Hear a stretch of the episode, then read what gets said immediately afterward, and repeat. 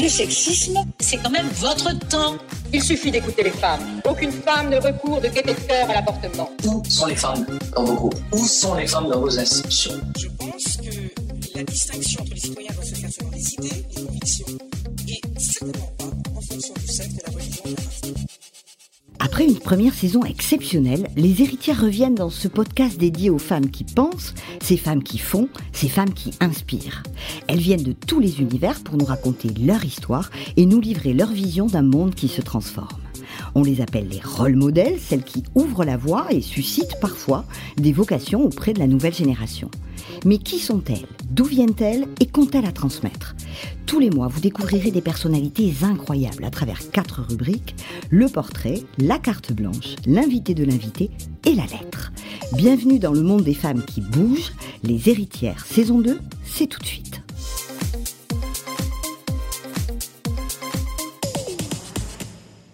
Surdouée de la musique, pionnière en devenant la première femme à diriger la Scala, mon invitée ce mois-ci dans Les Héritières est une chef d'orchestre à la carrière vertigineuse. Femme engagée, elle dirige sa vie en parfaite harmonie avec ses valeurs, en œuvrant notamment pour la place des femmes dans la musique. Directrice artistique et musicale du Paris Mozart Orchestra, passionnée de transmission à 77 ans, mon invité continue de mener son destin à la baguette avec l'une de ses plus belles partitions, le concours et l'Académie Maestra. J'ai le plaisir d'accueillir Claire Gibault.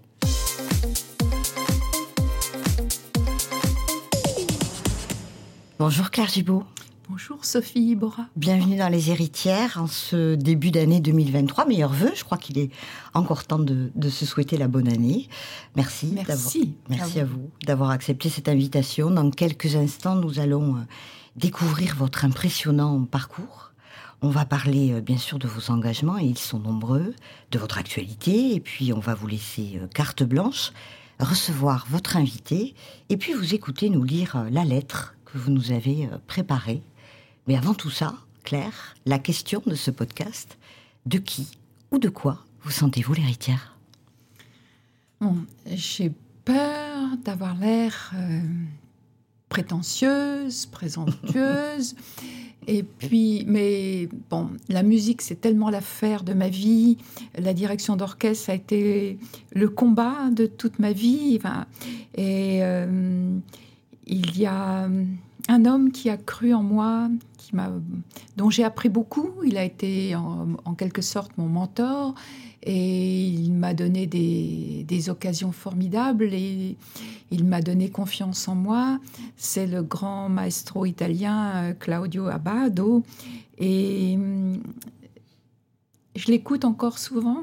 Mm-hmm. Et hum, sa manière de travailler, sa douceur aussi, qui n'est pas de la mollesse, ses, recherches incroyables sur les partitions, sa profondeur, et puis son, sa manière d'être si fraternelle avec les musiciens de l'orchestre, d'être pas dans une position de dominateur, tout ça m'a beaucoup inspiré. Il m'a aussi emmené euh, avec l'orchestre Mozart di Bologne euh, dans une prison, à l'hôpital, et, et sa conception de la Sistana était magnifiquement enrichissante pour moi. Mhm.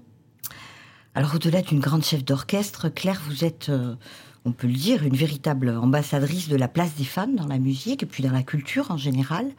Mais qui est vraiment Claire Gibault On va essayer de le découvrir tout de suite avec votre portée, juste après ça.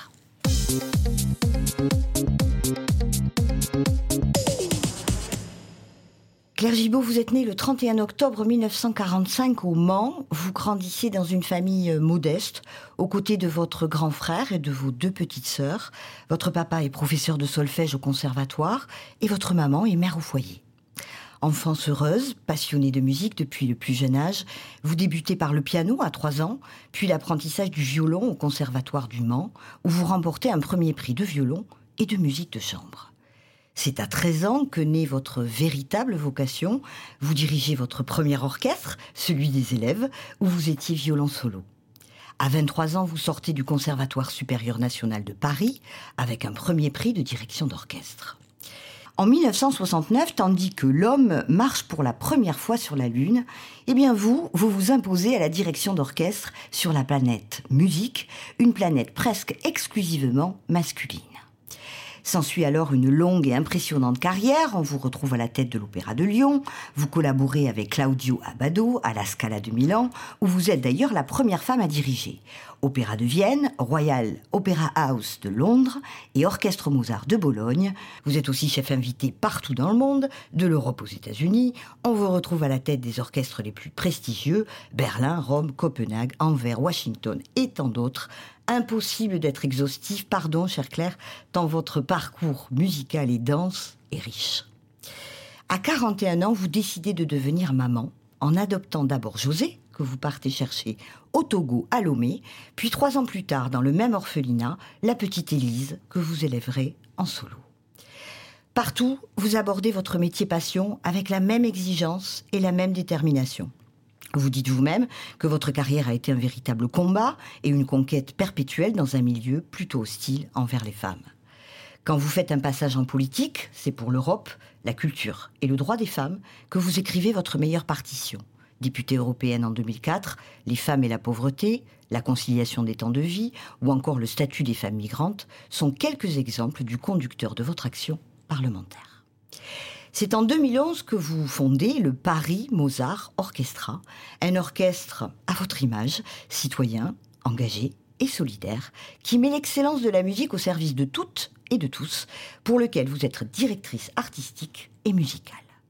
Mais votre baguette, Claire, est aussi une baguette magique lorsque vous cofondez et co-dirigez Maestra, un concours et académie pour les femmes chefs d'orchestre vous leur permettez non seulement de réaliser leurs rêves de musique, mais aussi de contribuer à la résonance internationale de leurs talents.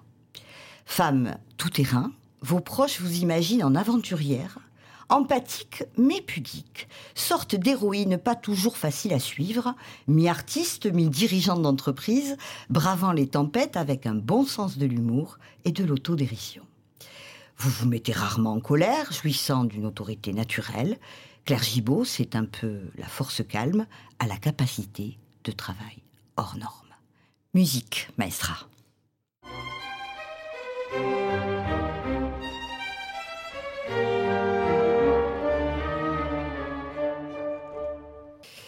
Alors Claire, quand on voit ce parcours, moi j'ai une question finalement à vous poser. Est-ce que la véritable œuvre de votre vie, c'est pas votre engagement c'est la passion, c'est l'amour euh, de la vie aussi. Euh, il y a de l'engagement partout dans votre parcours. Partout dans votre vie, il y a de l'engagement. Euh, ben, tant mieux. Et d'où ça vient, ça?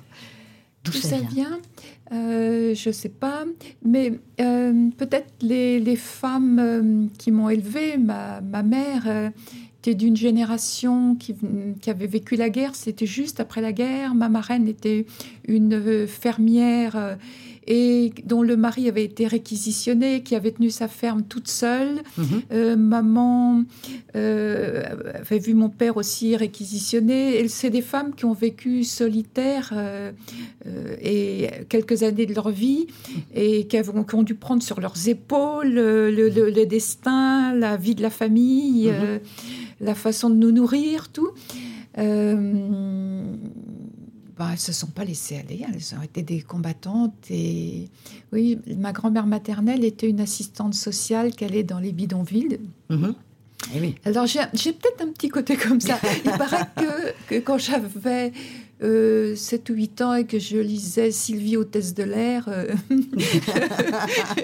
je, je disais que je voulais être ou princesse ou infirmière. Pas mal. Mais peut-être que dans le métier de chef d'orchestre, il y a un peu les deux. Il y a un peu les deux, c'est ça. Alors, le, fil rouge de ce podcast, c'est la transmission. Je sais que c'est une notion qui vous est chère. Euh, j'aimerais qu'on revienne un peu euh, encore une, quelques minutes sur votre enfance.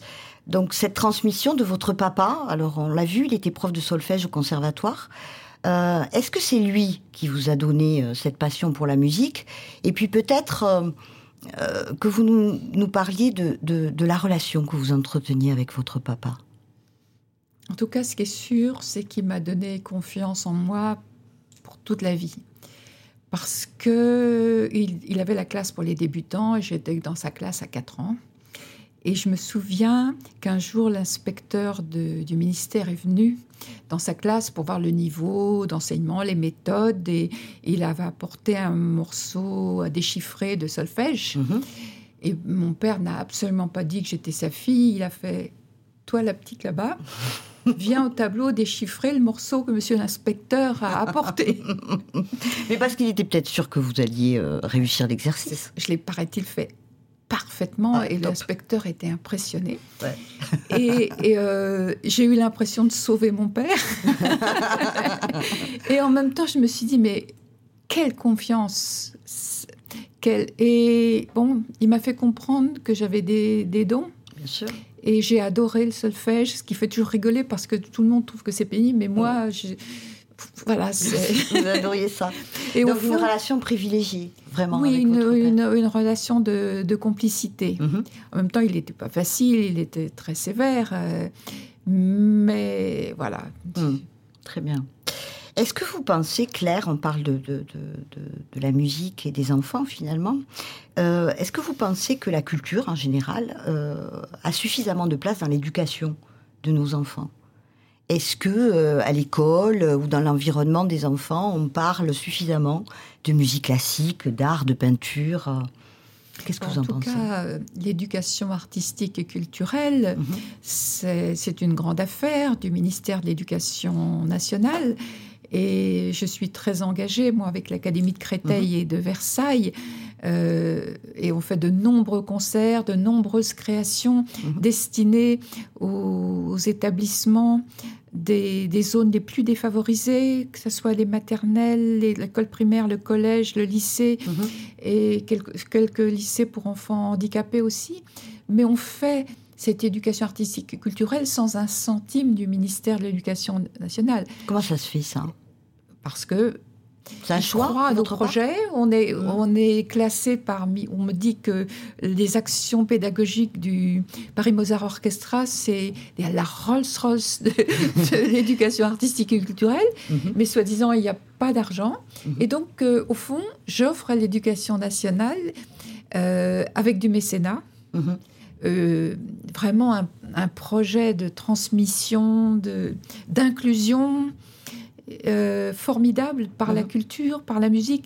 Et j'ai choisi justement des, des œuvres interdisciplinaires euh, où il y a bien sûr une création musicale. On joue pas les choses faciles, Mhm. mais avec des textes intéressants qui peuvent intéresser euh, beaucoup de disciplines de, au sein des établissements scolaires, mais aussi des, quelquefois l'aspect aussi visuel. Mhm. Et ça nous passionne autant qu'apparemment ça passionne les enfants et les professeurs. euh, Mhm.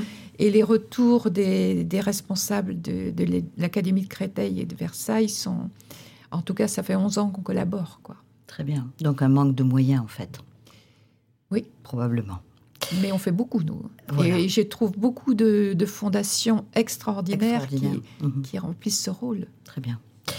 Alors on l'a vu, vous êtes euh, encore aujourd'hui rare femme dans la musique. Vous avez ouvert la voie en matière de direction d'orchestre.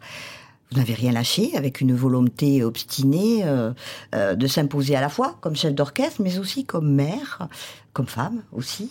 Euh, pourquoi ça a été si difficile, Claire, de s'imposer en tant que femme dans votre discipline?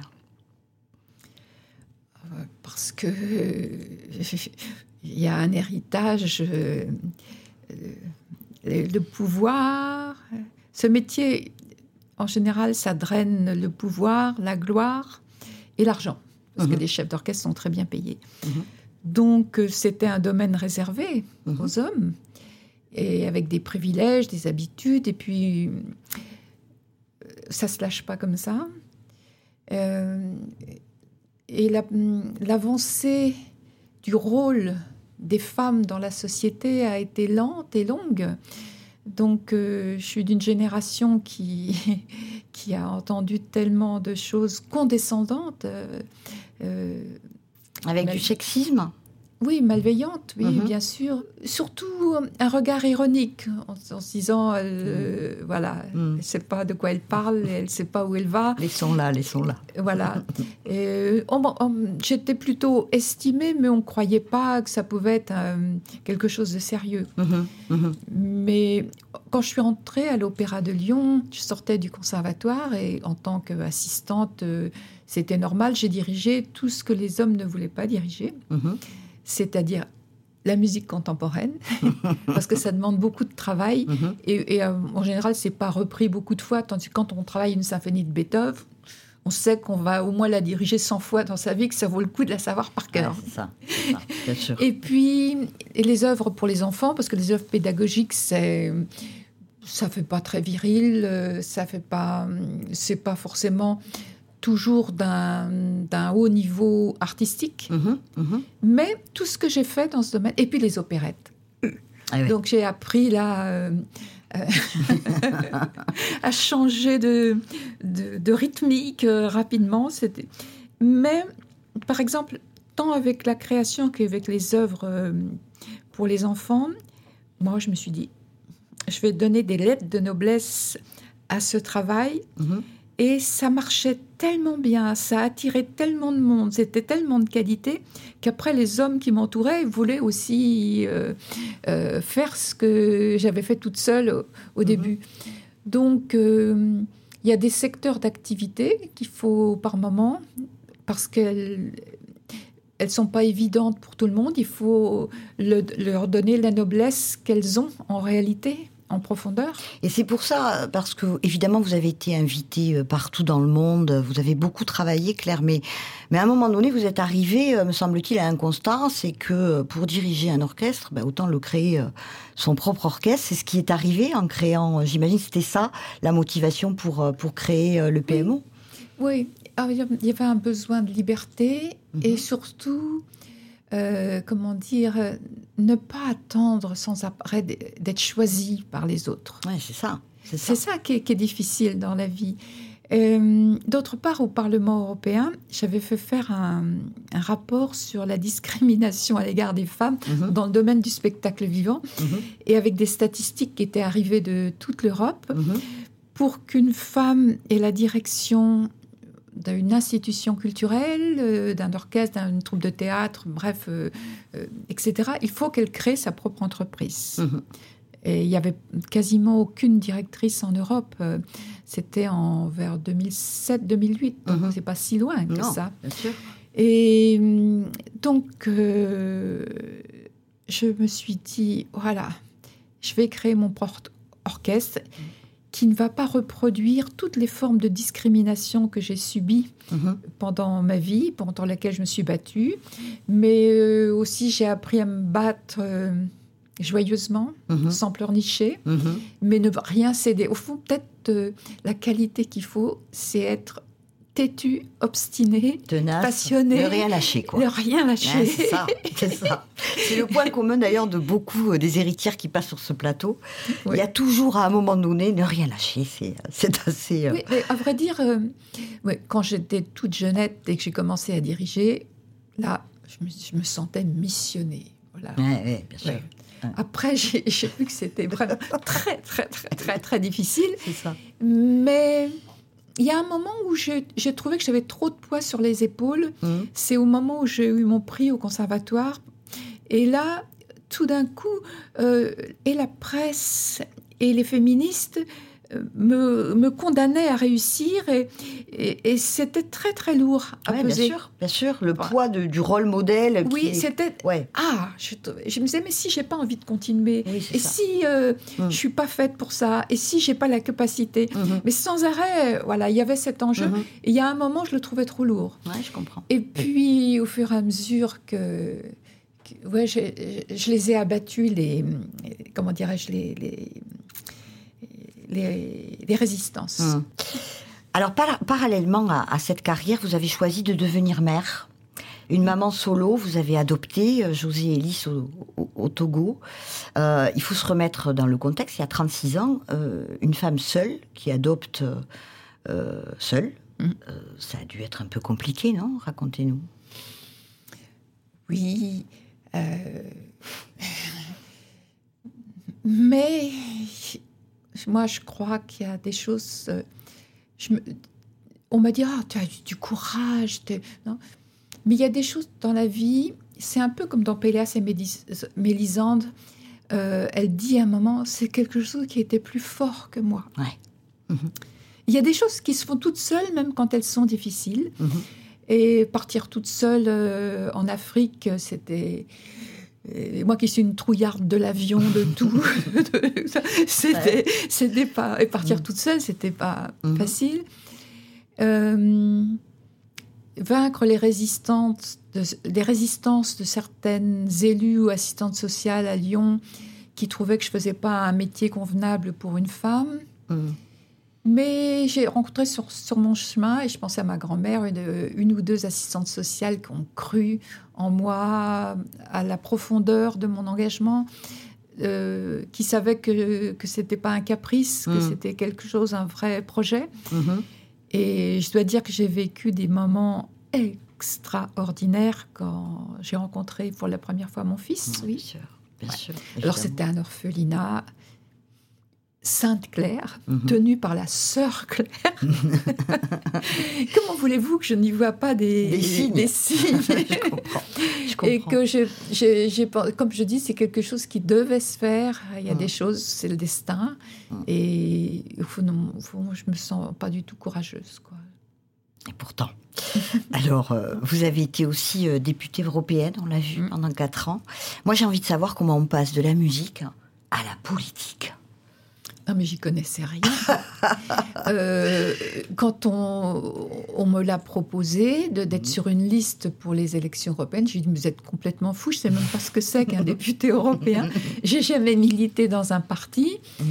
Et euh, oui, mais on a besoin sur une liste, c'était le parti centriste euh, de François Bayrou, mhm. on a besoin de quelqu'un et tu es très connu dans le sud-est, avec tout ce que tu as fait à l'Opéra de Lyon, à l'Opéra de Nice, mhm. euh, etc.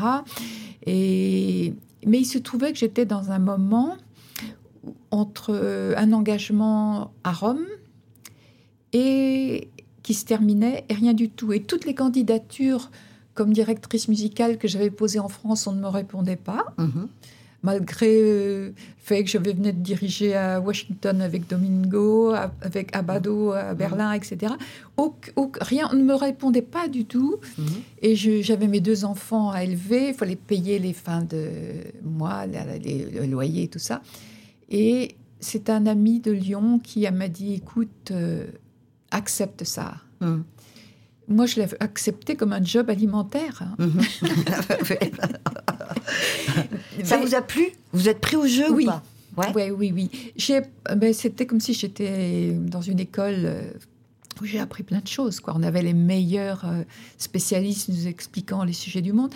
Et au fond, je, je me suis aperçue que que ça, ça m'intéresse. Ma mère avait été conseillère municipale de son village. Elle avait un côté militant comme ça. Et, peut-être qu'elle m'a passé des petites choses. Ouais, que vous avez retrouvé euh, plus tard, bien sûr. Oui. Et au fond, j'ai pu développer là ma conception d'une politique culturelle. J'ai vu avec tout ce qui m'arrivait de toute l'Europe, j'étais à la commission culture et à la commission du, droit des femmes. Et, et j'ai appris tellement de choses que j'ai pu mettre en ordre toutes mes idées, mes conceptions sur ce que, ce que pourrait être une politique culturelle et comment on, pouvait, on pourrait la révolutionner mhm. aussi. Euh, Claire, qu'aimeriez-vous qu'on dise de vous après votre dernière représentation? Je ne bah, sais pas euh, forcément euh, quel, quel bon moment de, fraternité mhm. dans la musique et, d'exaltation, de passion, d'émotion, d'émotion. Voilà. Très bien. On va passer à la deuxième séquence de ce podcast. Vous allez euh, euh, euh, nous parler, euh, je crois, dans votre carte blanche, de Maestra et du film Tard avec Kate Blanchett. C'est tout de suite après le jingle et c'est la carte blanche de Claire Chibou.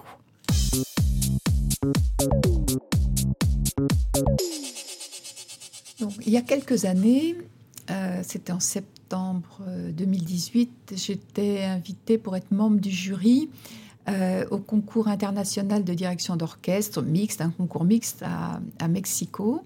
Et j'étais la seule femme dans, dans le jury ce qui n'est pas tout à fait normal, mais bon, j'ai pas pu repartir comme ça. Et tout de suite, un, vieux chef d'orchestre mexicain est venu vers moi et m'a dit Madame, mon médecin, qui est un grand scientifique, me dit que biologiquement, les femmes ne peuvent pas être chef d'orchestre. Alors bon. J'ai éclaté de rire parce que j'ai cru que c'était une grosse blague. Ouais, c'est ça. Je lui dis bon, bon alors, expliquez-moi ce qui a biologiquement, euh, ce qui biologiquement nous, nous pose problème. Il me dit mais madame, les femmes ont les bras tournés vers l'avant. je dis ah bon? J'ai vérifié que j'avais mon bras le long du corps était bien tourné vers ma jambe, etc. Et ben, je lui dis ah bon et, et pourquoi est-ce que les femmes vous prétendez que les femmes ont les droits, les bras tournés vers l'avant? Il me dit, mais madame, c'est tout naturel. C'est pour tenir les bébés dans leurs bras. Mais non. Et euh, euh, c'était septembre 2018, donc c'est pas loin. Et pendant tout le concours, euh, ce monsieur se cachait la tête sous sa veste quand c'était une femme qui passait. Il y avait peu de femmes sélectionnées sur les douze candidates, candidats. Pardon, et, et puis il refusait de noter. C'était bien tombé là. Hein. Ah, c'était très violent pour moi. Ah, oui. Et à la fin, euh, il y a, avec d'autres euh, membres du jury qui étaient quand même nettement plus féministes, on a réussi à faire passer en finale une jeune chinoise euh, très musicienne, avec une, quelque chose à dire, vraiment. Elle avait plein de qualités. Et elle a obtenu autant de voix qu'un jeune homme mm-hmm. vénézuélien. Mm-hmm et donc il y avait une égalité, eh bien, la direction du concours, j'ai résisté pendant deux heures. Hein. Mhm. Et le public attendait, c'était, imaginez, donc. Euh. Hein. Mhm. Et là, ils n'ont pas voulu donner un prix ex aequo, et ils ont donné le deuxième prix à la jeune femme. J'étais dans une grande colère, et je suis rentrée à, à Paris, et j'avais rendez-vous avec une des mécènes de l'orchestre, une femme. Extraordinaire, mhm. qui est Dominique Sédéquier, qui a une grande fondation, la Fondation Ardian, et aussi une autre fondation, la Fondation Polycar, et qu'elle elle soutient le Paris Mozart Orchestra.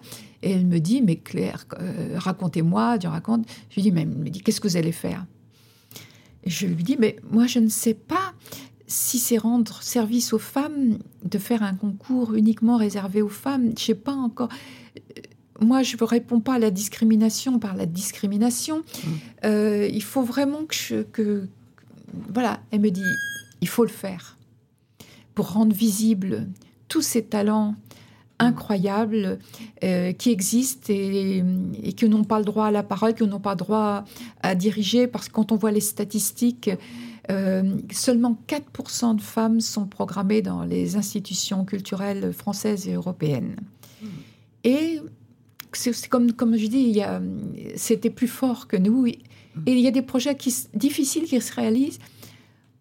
Le problème était réglé en trois mois. Elle a trouvé les financements. Je suis mm. allée à la Philharmonie. Laurent Bell, Emmanuel André m'ont tout de suite dit Claire, tu es légitime pour, mener, pour mener cette affaire. Mm-hmm. Et on te soutient, on t'accueille à la Philharmonie. Et quatre mois après, on annonçait la création d'un concours international réservé aux femmes. Ça a été un succès extraordinaire. 220 euh, candidatures de 51 nationalités, euh, pardon, 220 candidatures de 51 nationalités. Le concours a été retransmis en direct sur Arte. Top. Et euh, c'était magnifique. Et donc, voilà, la place des femmes maintenant, après notre deuxième concours qui a eu mmh. lieu en 2022, mmh. Elle est passée de 4% à 10%. Donc grâce, je pense, à ce concours. Donc on continue, il y aura un concours en 2024 et on s'arrêtera euh, et on fera ça deviendra un concours mixte mmh. quand on aura des statistiques meilleures. Donc, euh, quand je vois le film euh, Tard, il a été assez dérangeant pour moi, mais en même temps très très intéressant. D'abord, euh, Kate Blanchett est une actrice formidable, Mhm. euh, mais il montre une fiction, la fiction d'une femme qui serait devenue directrice du Philharmonique de Berlin. Mhm. Il n'y en a aucune qui, est acc- qui a accédé encore à des Mhm. postes aussi importants. Et il la montre avec tous les défauts que les hommes ont l'habitude de nous faire voir dans ces postes, Mhm. C'est-à-dire l'abus de pouvoir, euh, Mhm. tant sur le plan professionnel que sur le plan sexuel. Mhm. Euh, et hum, il nous montre aussi la toxicité même de, de la notoriété. Et c'est ce qui est très dérangeant quand on est une femme, c'est de se dire que c'est la première fois qu'il y a un film sur une femme chef d'orchestre, qu'on nous la montre euh, euh, aussi antipathique et Ah ouais. ça va très très très très loin. Mais en même temps, je me suis dit, euh, ça nous choque plus parce que c'est une femme, mais c'est quelque chose dont on a l'habitude. Les hommes, et j'en connais beaucoup, euh, euh, toujours vivants, qui, qui font fi de- des syndicats dans l'orchestre, euh, qui draguent. Il faut que tous les soirs, après un concert, il y ait une musicienne de l'orchestre euh, dans leur lit, euh, qui, qui, qui créent des, des, d'abus de pouvoir, qui ont aussi qui injurient des, qui, des musiciens, qui disent des choses humiliantes aux musiciens, Mhm. puisqu'on dit qu'il y a les musiciens, beaucoup prennent des bêta-bloquants Mhm. Pour euh, pour pas avoir peur du chef d'orchestre Mhm. pendant qu'ils jouent, des musiciens très très Mhm. donc, ce milieu de, des institutions musicales euh, génère euh, quelquefois euh, des choses que je trouve monstrueuses et qui sont à réformer. Et puis, je pense que moi, ce qui m'a pas choqué, c'est que bon, Marine Alsop, qui est une grande professionnelle, dit a déclaré en tant que femme, chef et lesbienne, Mhm. je suis très choquée. Je dirais que lesbienne ou hétérosexuelle, euh, on n'est pas plus parfait les uns que les autres. On commet Mhm. des abus de toutes sortes. Y a- on n'a pas, on n'est pas des saintes. Et il n'y a pas de raison de faire voir euh, les hétérosexuels ou les lesbiennes de façon idéalisée et sans, sans problème. Et je connais aussi des femmes chefs d'orchestre avec tout le- leur talent, euh, qui sont droguées comme, Mhm. comme Kate Blanchett, Mhm. qui ont tous les, euh, les défauts qu'on Mhm. nous montre. Bien sûr. Mais ce qui est choquant, c'est en effet, c'est cette, peut-être c'est une mise en garde. Vous, les femmes qui arrivez à ces postes, euh, ne tombez pas euh, Dans ces travers-là? dans ces travers-là. C'est violent en tout cas. Ouais. Ça m'a beaucoup intéressée et ça m'a confortée dans ma conception de la relation avec les musiciens, dans cette charte que tous les musiciens doivent signer pour entrer dans mon orchestre, où on lutte contre toutes les formes de discrimination, antisémitisme, racisme, Mhm. sexisme, Mhm. homophobie, Mhm. euh, et où il y a, on crée un, un- un esprit. Et, et c'est ça que je veux enseigner quand je fais des, des masterclass, Mhm. c'est que c'est un art de vivre aussi, la direction d'orchestre. C'est pas seulement un art musical, et, c'est, et que nous, on on- on n'est pas dans une bulle artistique ou musicologique. On ne peut plus rester comme ça. On est complètement en solidarité avec les résonances du monde. Merci Claire pour cette carte blanche. Euh, on va, euh, vous allez nous présenter votre invité qui est là, euh, juste après le jingle. C'est la séquence l'invité de l'invité. Après ça.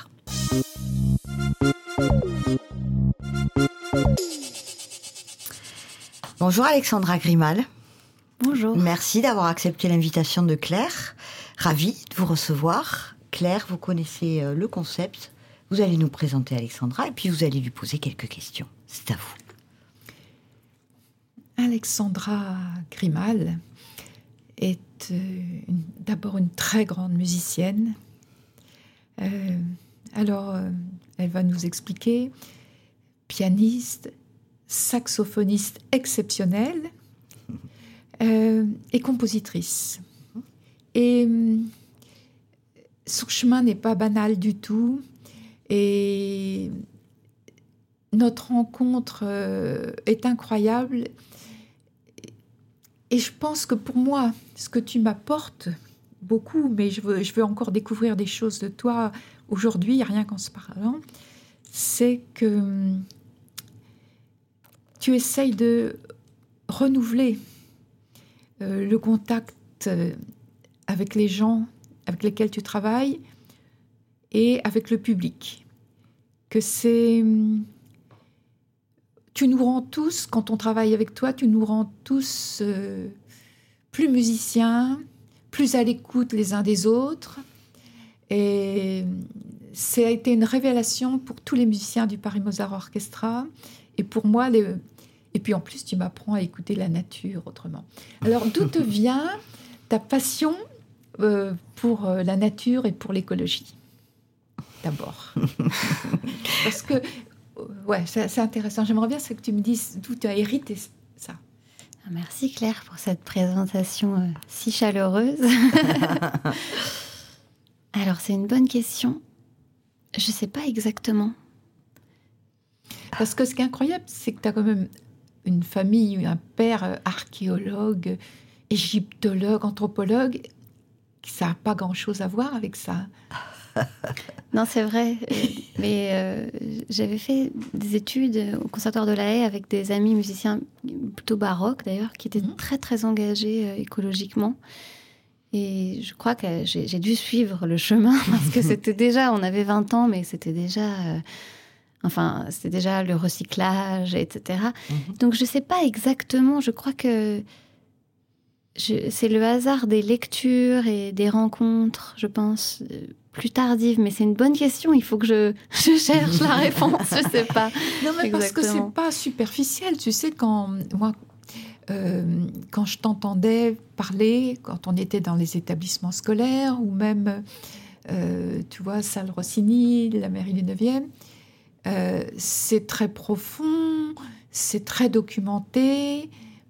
tu nous as appris plein de choses.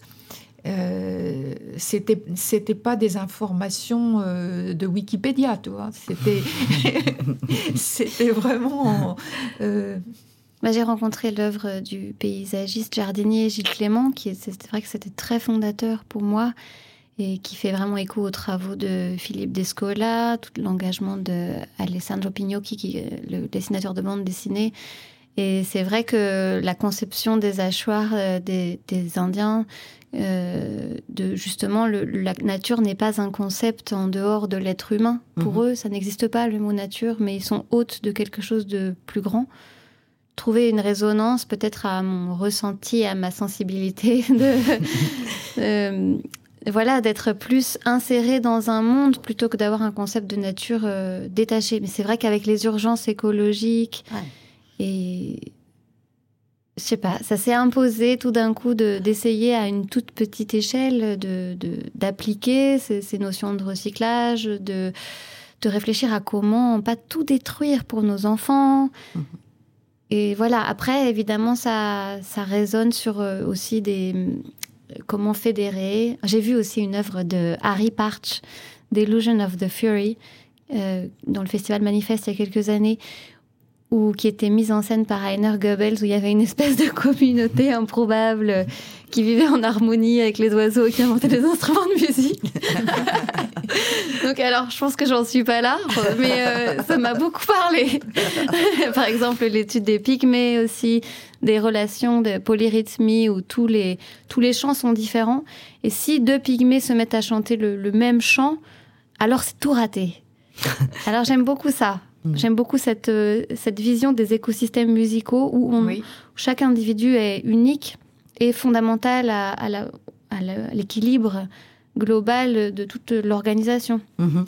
Ce qui était formidable à la Philharmonie pour le concours La Maestra, c'est que euh, Alexandra a écrit une création spécialement pour nous, justement déjà avec un titre Humus. Donc j'ai quand même pensé que tu étais obsédée.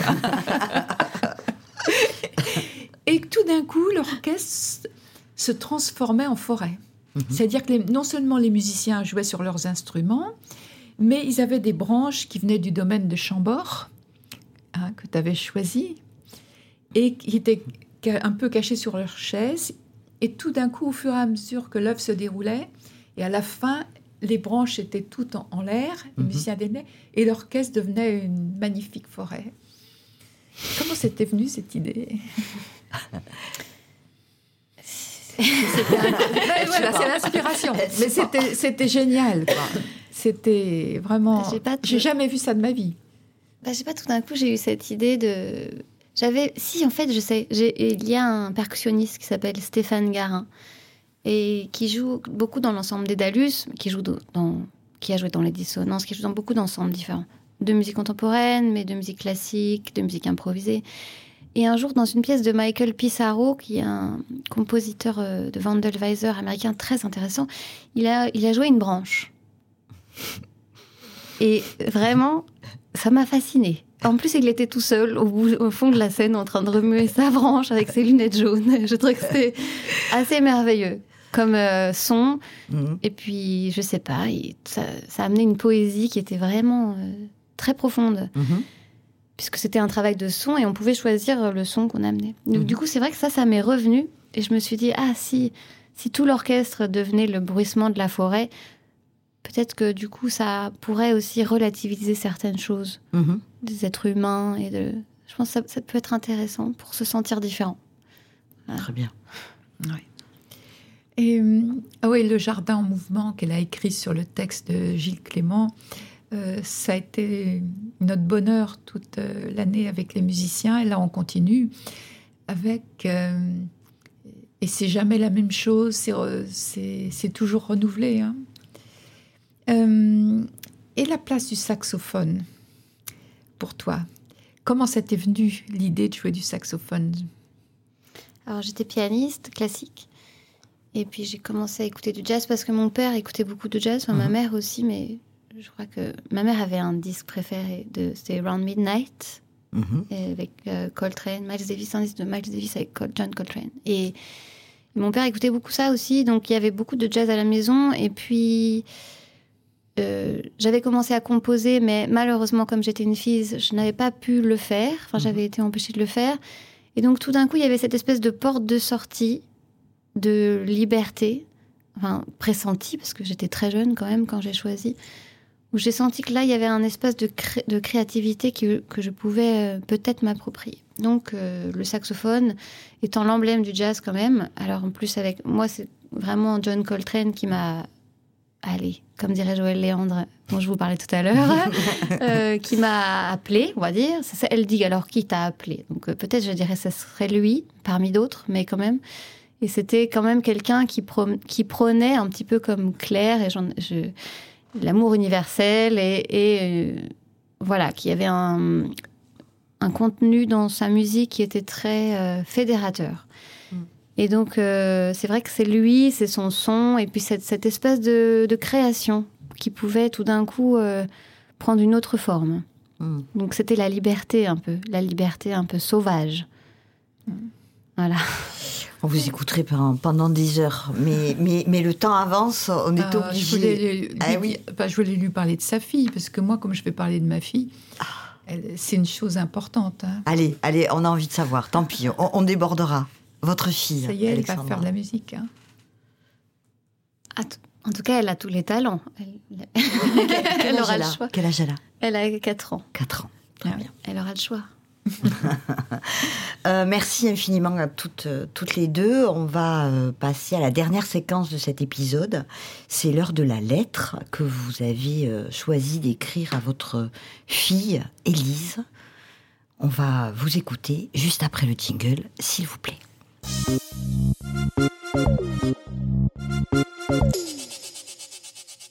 Allez-y, Claire. Élise, ma fille chérie.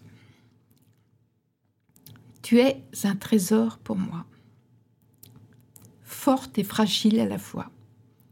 Tu me donnes souvent des leçons avec ton endurance à la douleur, ton exigence de vérité et ta capacité à dire les choses en face, ton honnêteté pour tenir tes valeurs et ne pas juger superficiellement les gens, ta patience avec les gens que tu aimes, ton réalisme sur la vie, ta façon de te projeter dans l'avenir, ton goût de la fête.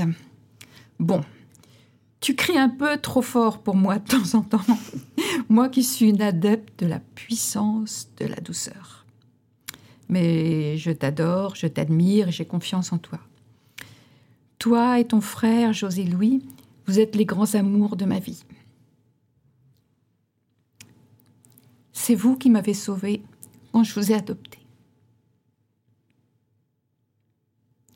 Notre rencontre est exceptionnelle et bénie, je vous dois beaucoup.